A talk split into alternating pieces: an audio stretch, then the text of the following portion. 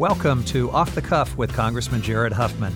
As a representative for California's 2nd Congressional District, Off the Cuff is my opportunity to talk with you about important issues and to introduce you to interesting people from the 2nd District and beyond. It's unfiltered, it's direct, and it's honest. It's Off the Cuff with me, Congressman Jared Huffman.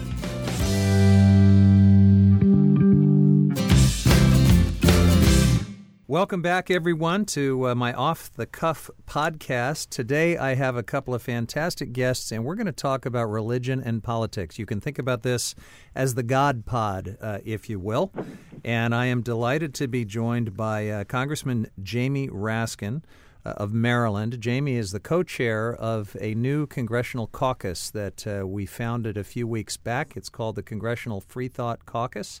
And uh, we're also joined by Andrew Seidel, who is an attorney for an organization called the Freedom from Religion Foundation.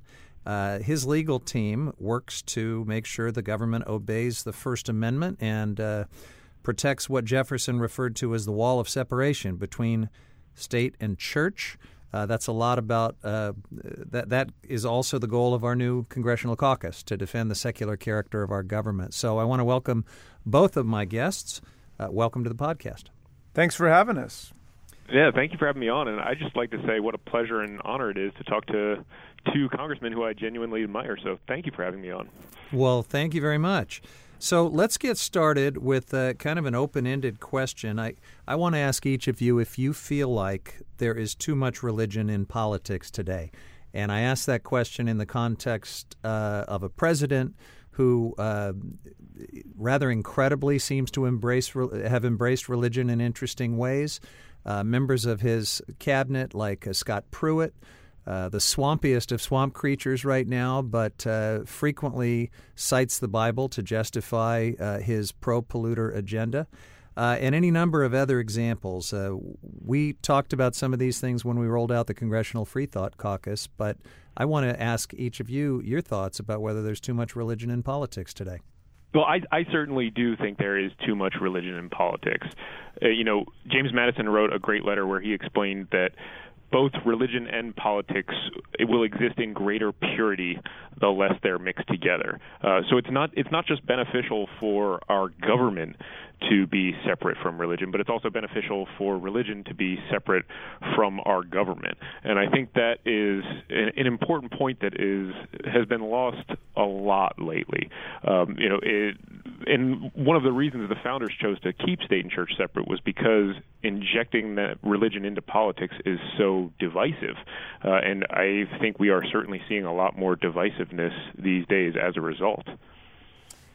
So the the way I think about it, Jared, is that the Constitution compels the separation of church and state.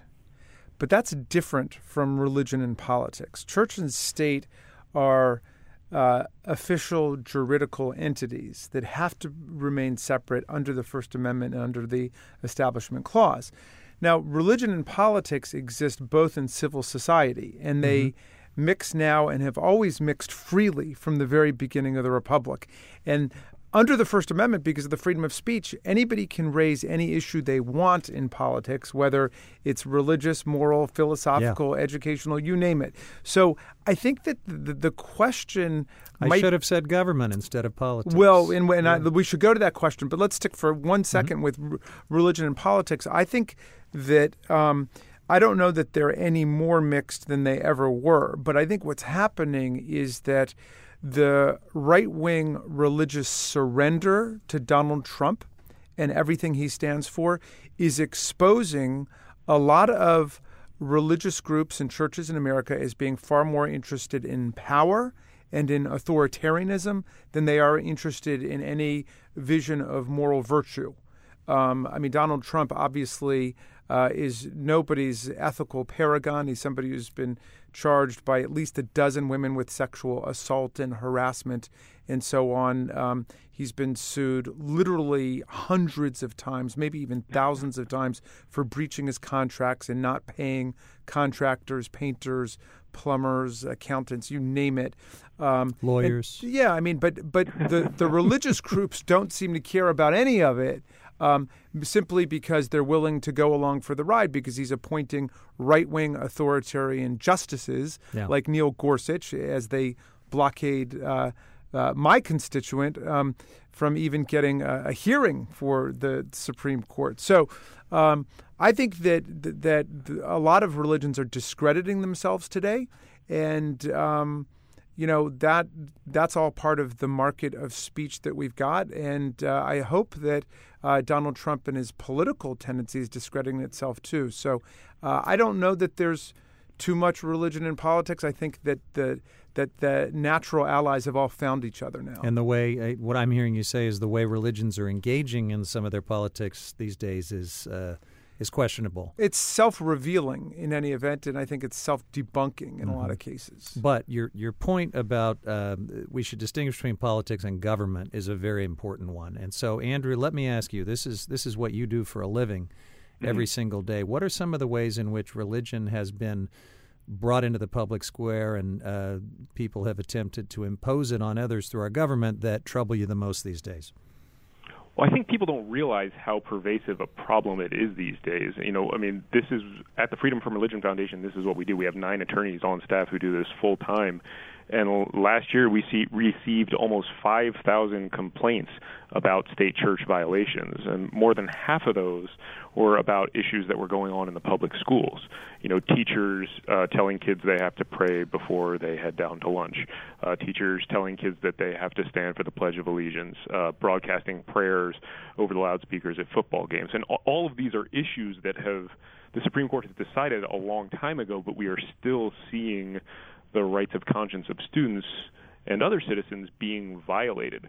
Um, so the law is there, and there's a body of case law that exists to protect citizens, but government officials are often overstepping the boundaries. And I think people don't realize just how big a problem it is. I mean, I have a job simply because we get so many of these complaints. And again, you know, half of them being in public schools, I think is is kind of shocking.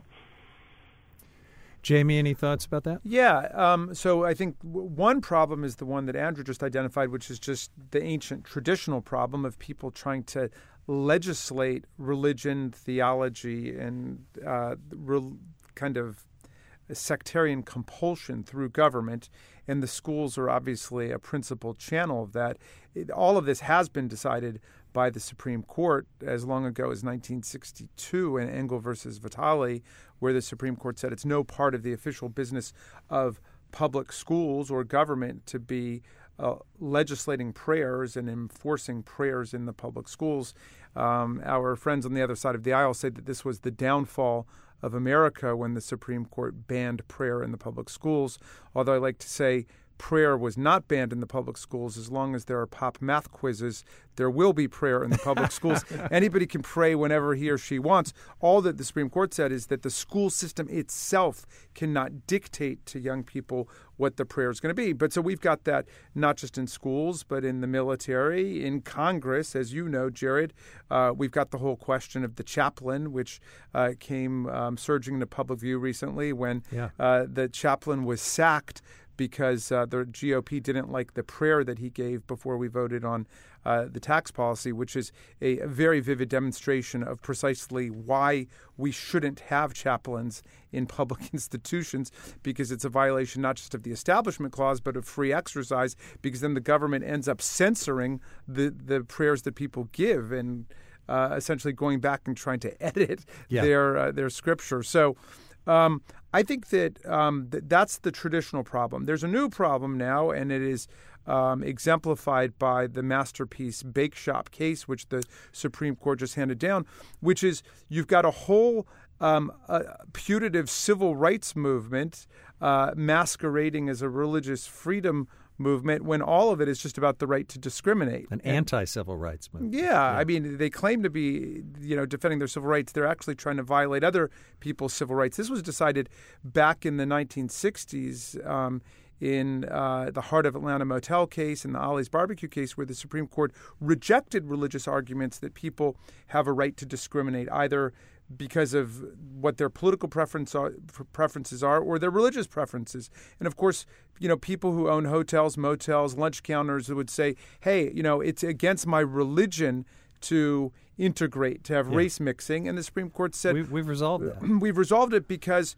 You're running a place of public accommodation. You're running a hotel, a motel, restaurant in the stream of interstate commerce and public commerce. You got to serve all yeah. comers, and you well, don't have to do decision. it if you don't want to. I, I want to let, us So we've got two things that you've teed up. There, There's the new. Uh, the bakery uh, decision. I want to ask Andrew about that one as well, and then the issue of Father Pat and, and the House chaplain. So um, I, I, should have also mentioned in the introduction, but everybody's already figured it out by now that Jamie is a constitutional lawyer. Thanks, Jared. uh, Andrew, let's hear your thoughts about this new Supreme Court decision because it walks an interesting line between uh, this so-called freedom of religion uh, and our civil rights laws.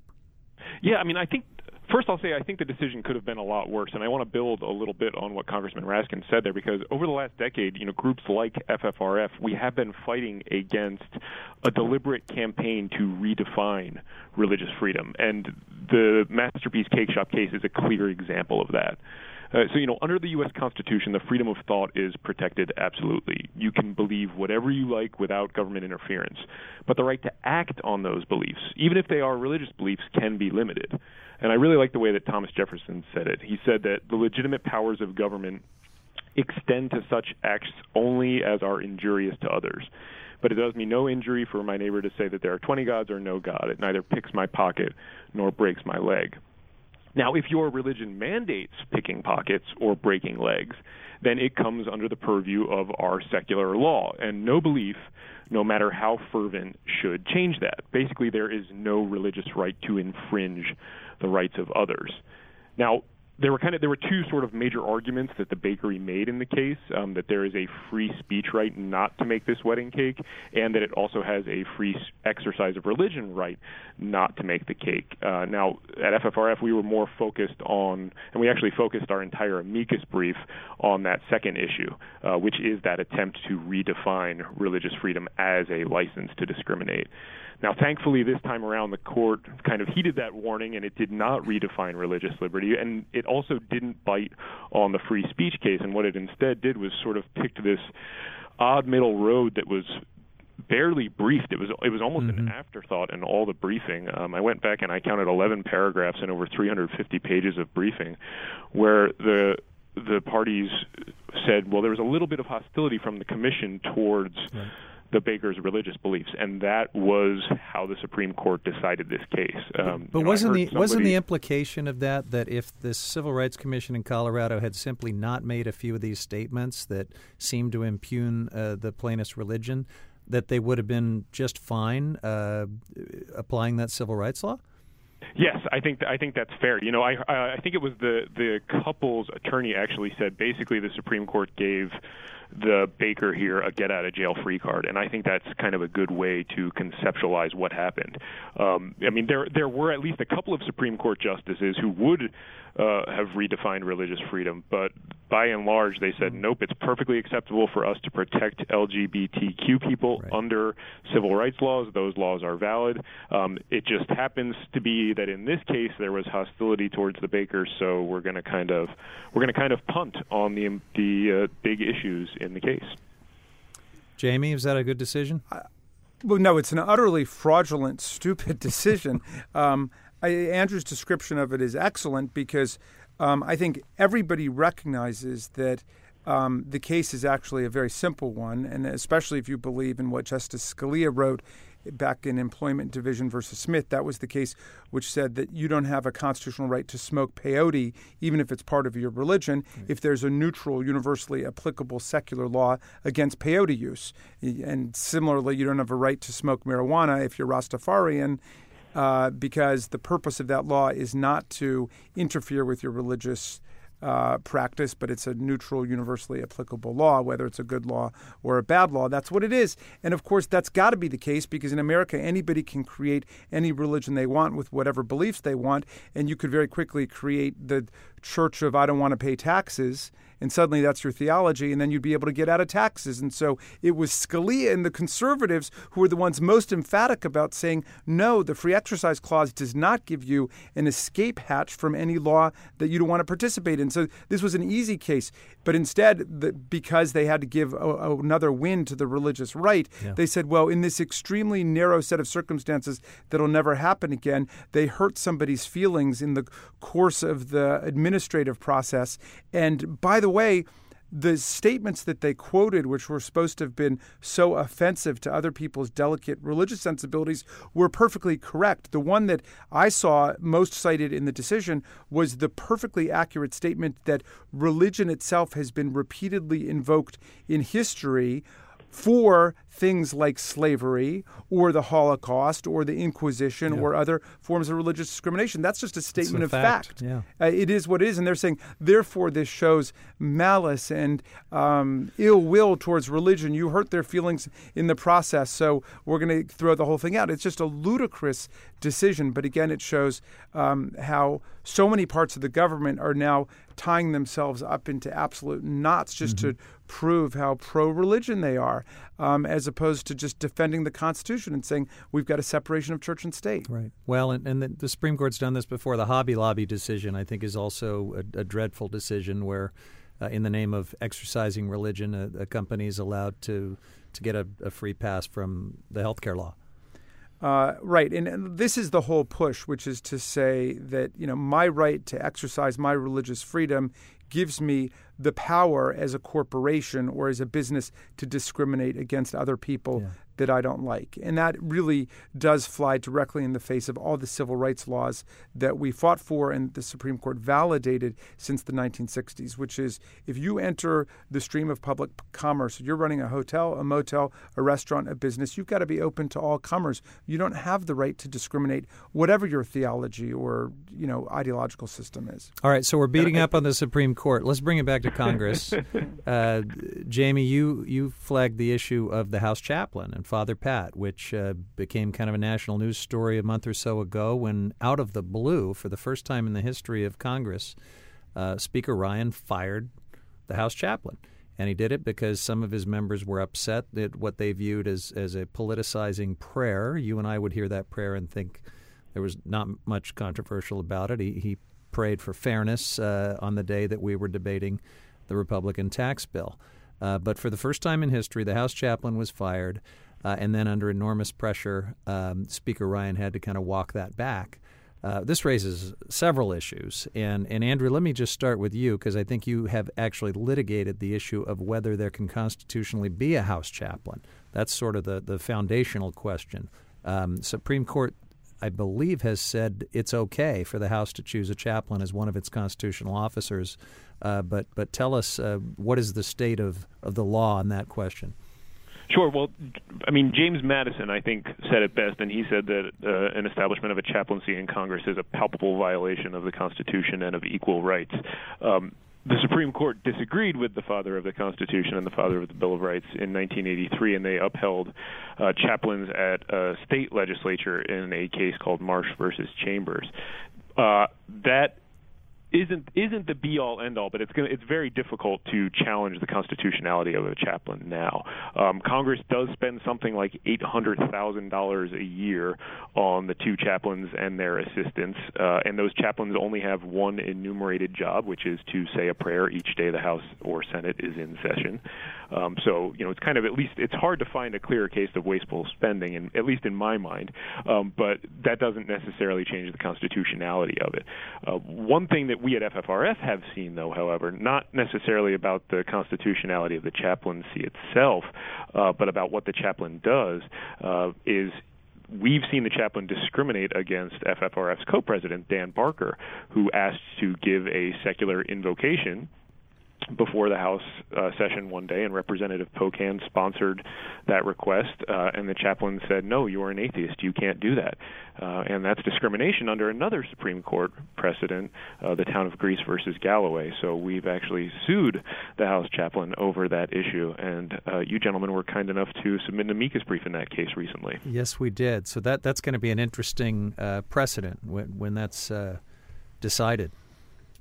It is, and they're actually we we are litigating a couple other cases on identical issues where uh, local government bodies, for instance, Brevard County, Florida, uh, have re- have refused to allow non-believers to come in and say a secular invocation, and so far. Um, the secular movement has been very successful in litigating those cases. Yeah. Uh, so we, we hope to see the appeals court overturn. This, this uh, seems the like a straight up violation of the Establishment Clause. Uh, what do you think, uh, Congressman Raskin? I was in the Maryland Senate for a decade, and we had um, not an official paid chaplain, which is just ridiculous. Okay, but we, we did have uh, invocations, um, but it was open to all comers, and any senator could sponsor any member of the ministry that they wanted, including people who Mm-hmm. are uh, secular, or including you know a, a professor, a poet, who, whomever you might want to solemnize the proceedings. To me, that makes it a really decent uh,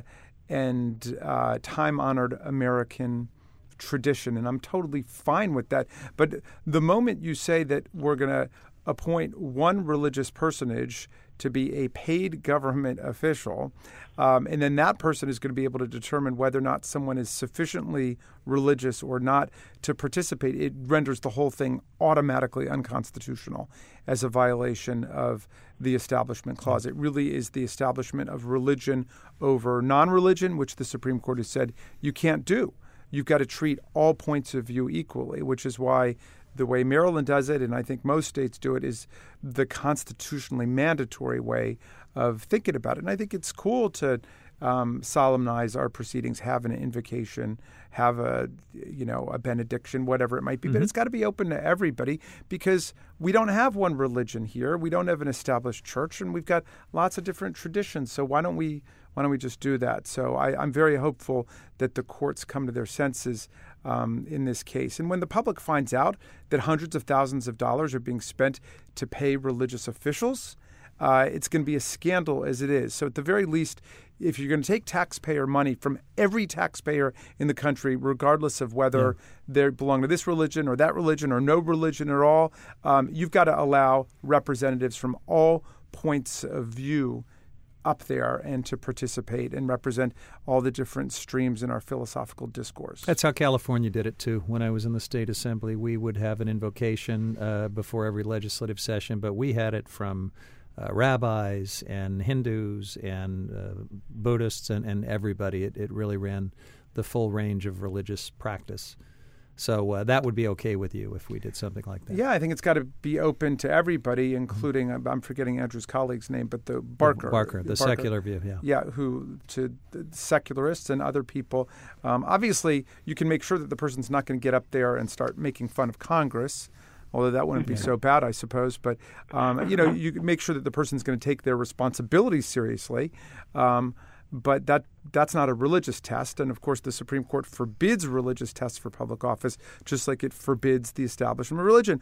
Look, our founders took this stuff real seriously. I mean, they they were breaking from centuries of religious wars between Catholics and Protestants, from a history of Inquisition and witchcraft trials and crusades, and they knew how that kind of irrationality and superstition can get out of hand.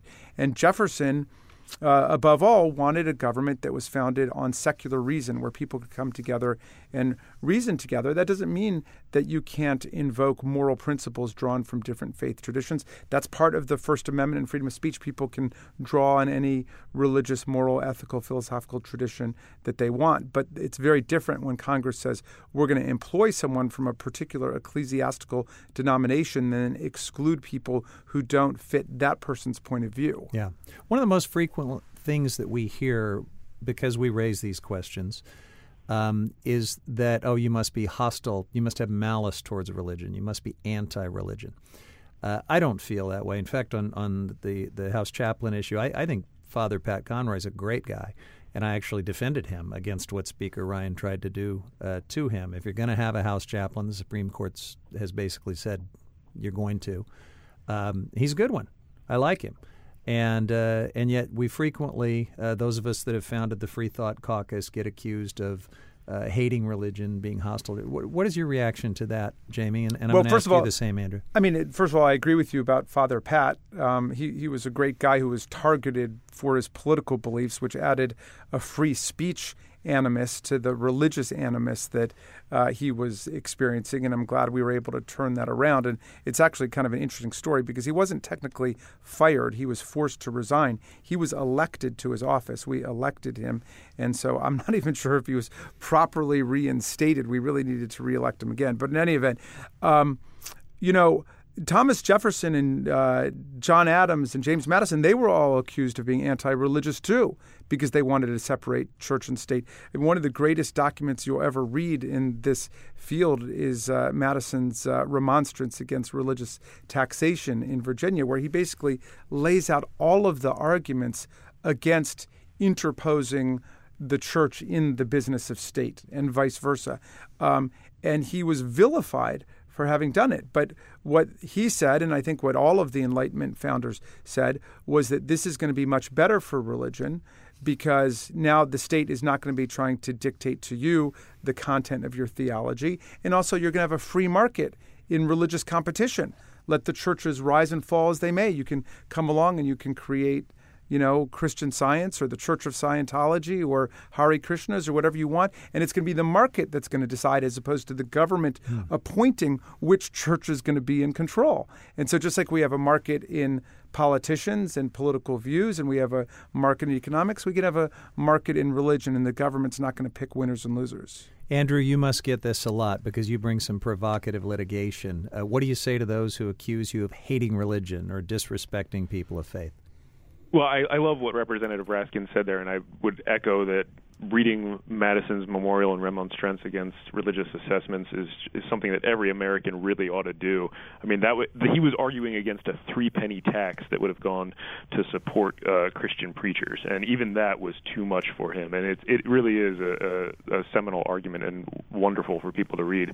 And I mean, to me, I think the most important thing for for everyone to understand is that the separation of state and church is important to every citizen, no matter what your belief. There is no freedom of religion without a government that is free from religion. I mean, this is one of the reasons that religious minorities tend to favor a tall, strong wall of separation between state and church. And as Representative Raskin said, it's one of the reasons the founders chose to build that wall in the first place. There is no freedom of religion without a government that is free from religion.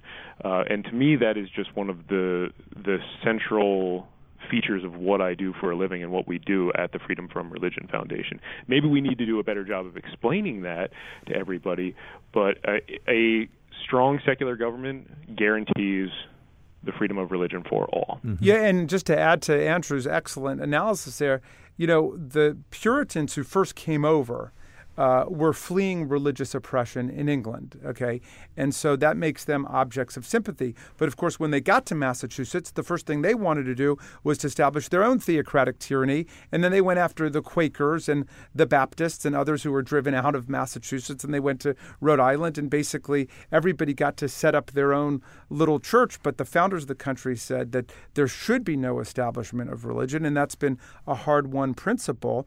Um, so we can actually have freedom of all of the sects. And when Jefferson wrote his letter to the Danbury Baptists, he was saying to them, We're building a wall of separation for the protection of people to believe as they see fit. And what Madison said in the remonstrance was, Your religious views and your spiritual journey is between you and God and the and the government can't get involved and start pushing you in this direction or that direction. So great great conversation about the importance of, of maintaining a secular government. One of the other things that our Free Free Thought Caucus um, aspires to do, it's in our mission statement, is to support policy based on facts and science. So I want to uh, bring it back to that. Uh, you could pick any number of issues these days where you see policy that's not driven by fact and science. In some cases, it is driven by religion. Uh, I'm thinking of gun violence in particular, where we are told after every mass shooting that uh, all we can do is offer thoughts and prayers. But uh, what are your thoughts on uh, the, the challenge we face today in trying to maintain a fact based, science based uh, focus on public policy? Well, I mean, climate change is the dominant context through which we've got to view all public policy problems today because we're in a civilizational emergency with climate change. And yet we have seemingly an entire political party ideologically or even theologically committed to the idea that the climate is not changing and there's no issue. I'll tell you a story, Jared. I had a conversation with a colleague of mine uh, where I said, look, we can disagree about reproductive freedom, tax policy, whatever, but you guys got to come around on the question of um, climate change because it's a dagger pointed at the mm-hmm. throat of humanity. And he said, well, Jamie, you got your your scientists and we got our scientists. And I'm like, that's not how science works, you know? uh, it's not rival partisan teams. And I took him to you know the different websites to show him that basically all the professional scientists are saying the same thing. And he says well i'll tell you this about professionals. Professionals built the titanic amateurs built noah's ark and this was supposed to be uh. the definitive proof that uh, we don't have a climate change. And I said, well, do you want an amateur that uh, is flying, uh, you know, your airplane home this weekend, or you want an amateur performing heart surgery on someone yeah. in your family? Or are you just saying you want two members of our species to survive when it's all over? But uh, you know, I think that the the scientific denialism around climate change is the biggest scandal of our time. But it's you know not just in that field; it pervades outwards. I mean, they're doing the same thing about water pollution and air pollution and auto emission standards, and you name it. There's a full blown war on science taking place, and it was an inextricable part of the Enlightenment project that Jefferson and Madison were pushing that government would be based on empirical reality and facts and science. And and we we shouldn't get together and debate God and whose bible was right and whose bible was wrong. We should get together and talk about how to actually make life concretely better for people. But in order to do that you need to believe in empirical reality and science. Andrew I mean, I think those were all wonderful points, and I, I do think that trying to divorce these issues from religion is hard too. There's actually there's a correlation between religiosity and climate denial. You know, even when you're looking at other factors such as political party, race, ethnicity, the strongest predictor about climate change, according to Pew Research, was religious affiliation. If you were unaffiliated, you were more likely to believe that the earth was warming due to human activity. White evangelical Protestants stood out as the least likely to have that view. And you know, I went to when I went to law school, I actually I I focused on environmental law. I won an award for environmental law. I went on to get in a master's of law in LLM in international environmental law. I was a a, a fellow at Denver for that. Uh, and when I pivoted into defending the separation of state and church, one of the reasons I did that was because a I look at that as almost a silver bullet for for so many of the issues that we are facing today. You know, a robust separation of religion and government has ripple effects across so many policy areas, from foreign policy to the social safety net to tax policy to particularly environmental law and climate change. Um, but backing out more generally to talk more broadly about kind of kind of science-based legislation. I think we really need to a public education system that equips young Americans to be more discerning and more scientifically literate than their parents. You know, we have to create a society where being a climate change denier is political suicide. And I mean, of course, that takes a lot of time. And when we have this administration and this Secretary of Education uh, who are trying to tear down public schools in the name of God, you know, it's it's going to be difficult. Yeah. Uh, but uh, I do think we need to do whatever we can uh, in that regard. Well, I know I know we're going to lose uh, we're we're going to lose Congressman Raskin in a minute uh, because of the schedule, but uh, I would like to ask him one last question here, and that is: We've formed this new congressional caucus. Uh, what are your thoughts on why we need a free thought caucus in Congress, and what should we tackle uh, as upcoming issues to work on together? Um, well, Jared, first of all, thank you so much for having me, and this has been a delightful conversation. Can I just add one thing to what Andrew oh, just yeah. said, which is, in fairness, there are lots of uh, religious groups that are working hard on climate change and that take yeah, it seriously. That's right. And so, it, yes, you know, it's you know, there's diversity of views across the spectrum, but I think the ones that are fighting hard. Uh, to address climate change are ones that accept what the scientists tell us and then reason from there in an ethical and moral way to say we need to act. Thank you for pointing yeah. that out. I mean, yeah. no, no better example than Pope Francis, who has been fantastic on, on science and climate yes. change and environmental responsibility. His encyclical on it is rem- a remarkable statement. I mean, it's as good as something you'd find from yeah. Bill McKibben. I mean, it's just amazing. Um, and, you know, this is a point that, uh, the, you know, I think is worth a little analysis. You know, people often say to me, well, you don't uh, you know you don't like Jerry Falwell or you know their program to uh, allow businesses not to serve gay people if they don't want to, but you had no problem with Martin Luther King being involved in politics. And I said, okay, let's be analytically clear about this. Dr. King was not pushing a theological program through government. He was not saying, let's make everybody pray the same way mm-hmm. or let's give people the right to discriminate against particular religions. He was saying, let's have universally applicable secular laws that protect everybody's civil rights. And the way that I arrive at that position right. is through my moral faith Absolutely. history and tradition and belief system, as he's got every right to do, and that's fantastic. And I think that's been the most effective intervention of religious people in our history is when they're able to translate translate their moral views in a, to a secular language that applies to everybody. But so, you, but you asked me the question, Jared. Like, what is it we need to do? Obviously, there's a lot we need to do, beginning with resurrecting the basic constitutional and ethical commitments of the founders of the United States, and make clear that a lot of the stuff that we debate, a lot of things that come up, like the bake shop case, like the chaplain, actually have a history, and the founders have something to teach us about how to think about these issues. But we act as if you know we're reinventing the constitutional wheel every time one of these things comes up. Yeah, uh, Andrew, how meaningful is it to uh, advocates like you uh, outside of Congress that we have now formed this first ever congressional Free Thought Caucus? And what are your thoughts on uh, uh, the agenda we should undertake?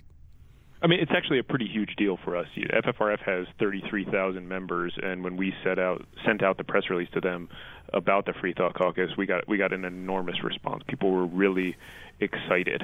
Um, you know, the nones, N-O-N-E-S, not N-U-N-S, are are far and away the most underrepresented demographic at all levels of the U.S. government. And I can tell you that as a group, we have felt that underrepresentation and now I think the nones are beginning to feel like they have a voice. Um, and I hope the Free Thought Caucus will, you know, encourage other legislators to stand up for and join this underrepresented yet growing group.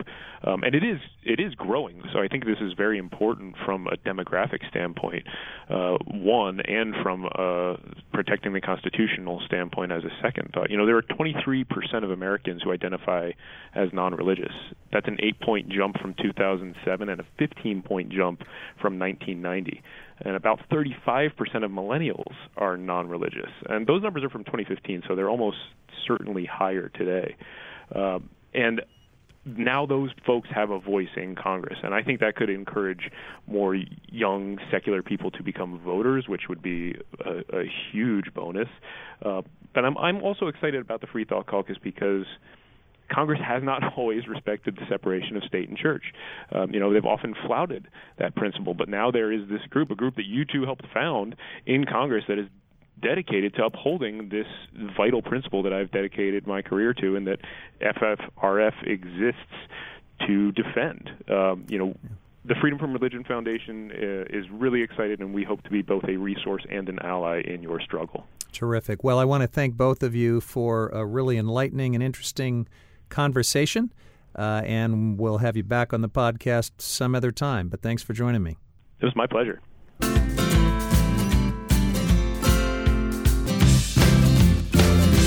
We're going to close out this podcast with a, a segment that I like to do from time to time involving our wonderful college interns. Uh, we have so many talented young people that come through and spend a few weeks or a few months interning in my uh, Washington office, and we don't thank them enough. But one way I can thank them is to give them a couple minutes of fame on my podcast. So you're going to get to meet four uh, very bright young people uh, who will each have uh, a moment to introduce themselves and either ask uh, me a question or say something that has uh, inspired them during their internship. Take it away, guys. Hi, my name is Grace McCamey Miller. I am a constituent of Congressman Huffman's and here for the summer in D.C. Very excited to be here and very honored to be on the podcast. And where do you right go to school? I'm a current student at Vanderbilt University in Nashville, Tennessee. Okay. Um, I want to ask you a quick question re- regarding kind of how we, as young people, as as citizens of the United States, go about transcending religion, but also the divisive conversation and dialogue that has taken over our, or feels at time that at times that's taken over um, our democracy and political sphere. What are your best tactics? What are your what's your best advice for starting conversation between people who may be of different mindsets, of different backgrounds, and of different religious yeah. um, Great religious question. Timely. thoughts? Uh, it does seem uh, like things are particularly divided and toxic. Our president is not helping the situation. I think we all know that. Uh, he seems to seize every opportunity to just pit us against each other, uh, whether it's the, the NFL anthem uh, pseudo uh, problem that he continues to stoke or any other part of the culture wars. So I, I think it's really about just connecting with people and having honest civil conversations. I've heard from so many of my colleagues that um, when they actually sit down with constituents, even with constituents of different parties and different political views, and can have uh, a person to person dialogue, uh, it's just so different than the, the yelling and screaming and fighting you get on, on cable news every night. The other piece of it is, uh, I think, get your information from sources that are a little less shrill.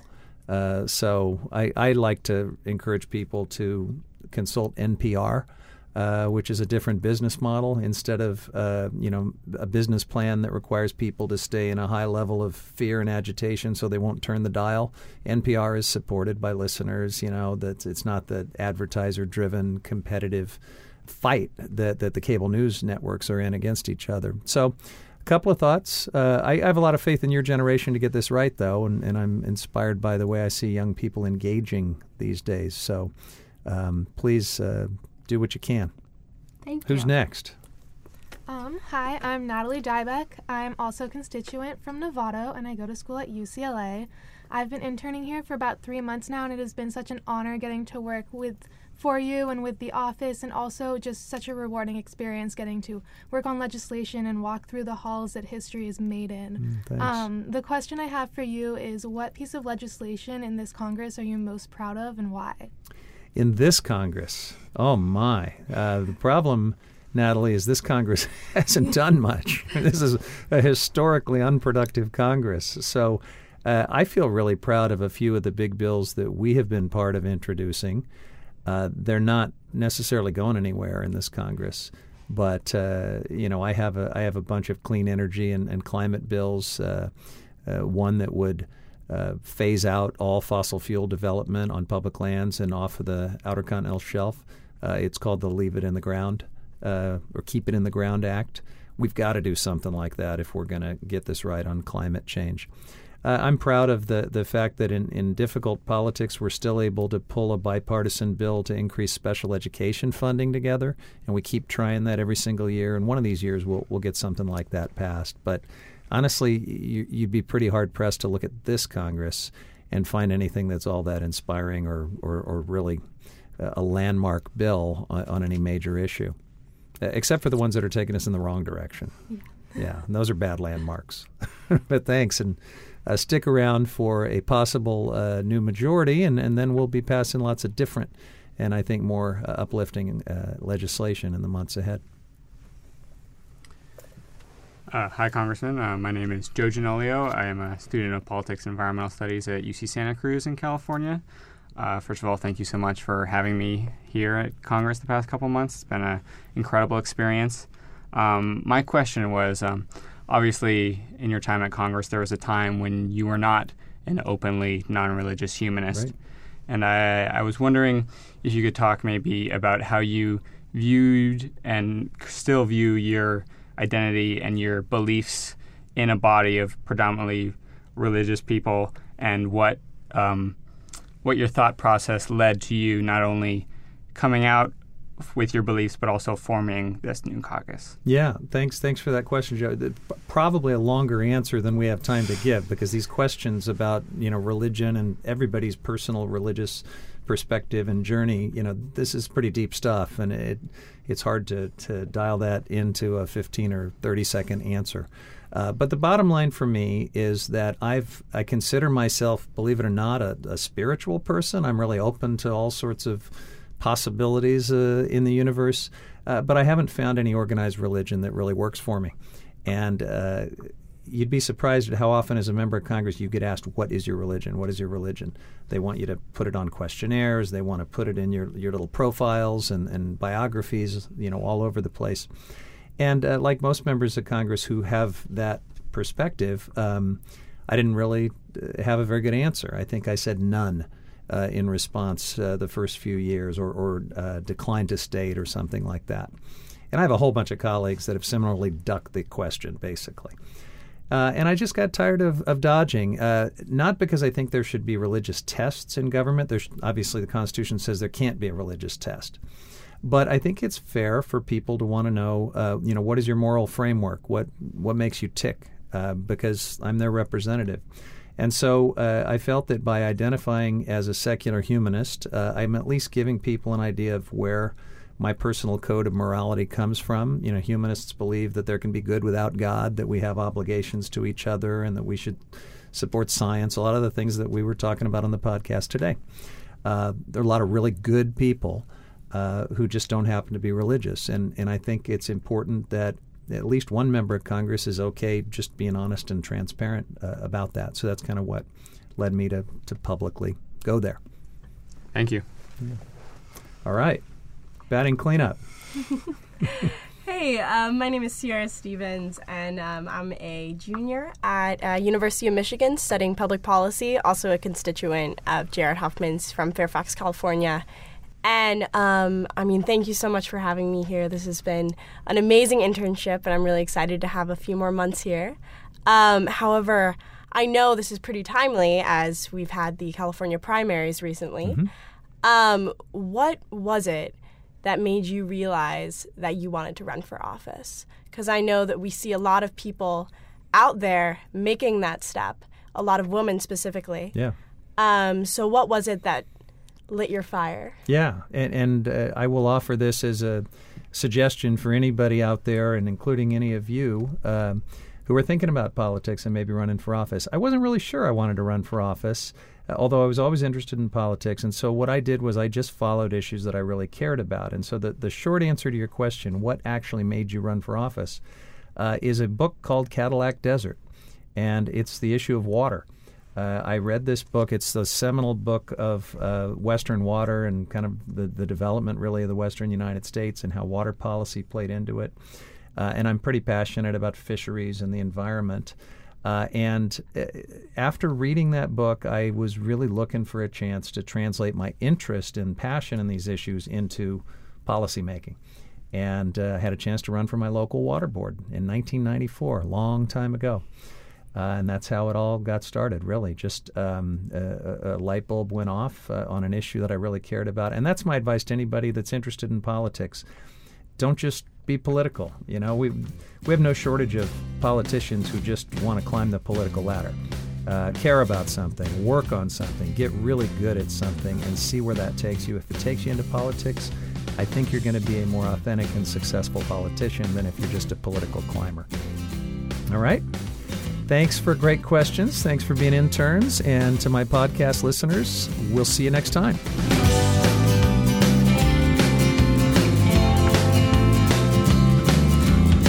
Off the Cuff is produced by Marin's own Tales Untold Media. Our music is also local, provided by Temp Love. Don't miss out on future episodes of Off the Cuff. You can subscribe to the podcast in iTunes, SoundCloud, or wherever you like to listen to podcasts. Just search for Off the Cuff with Jared Huffman.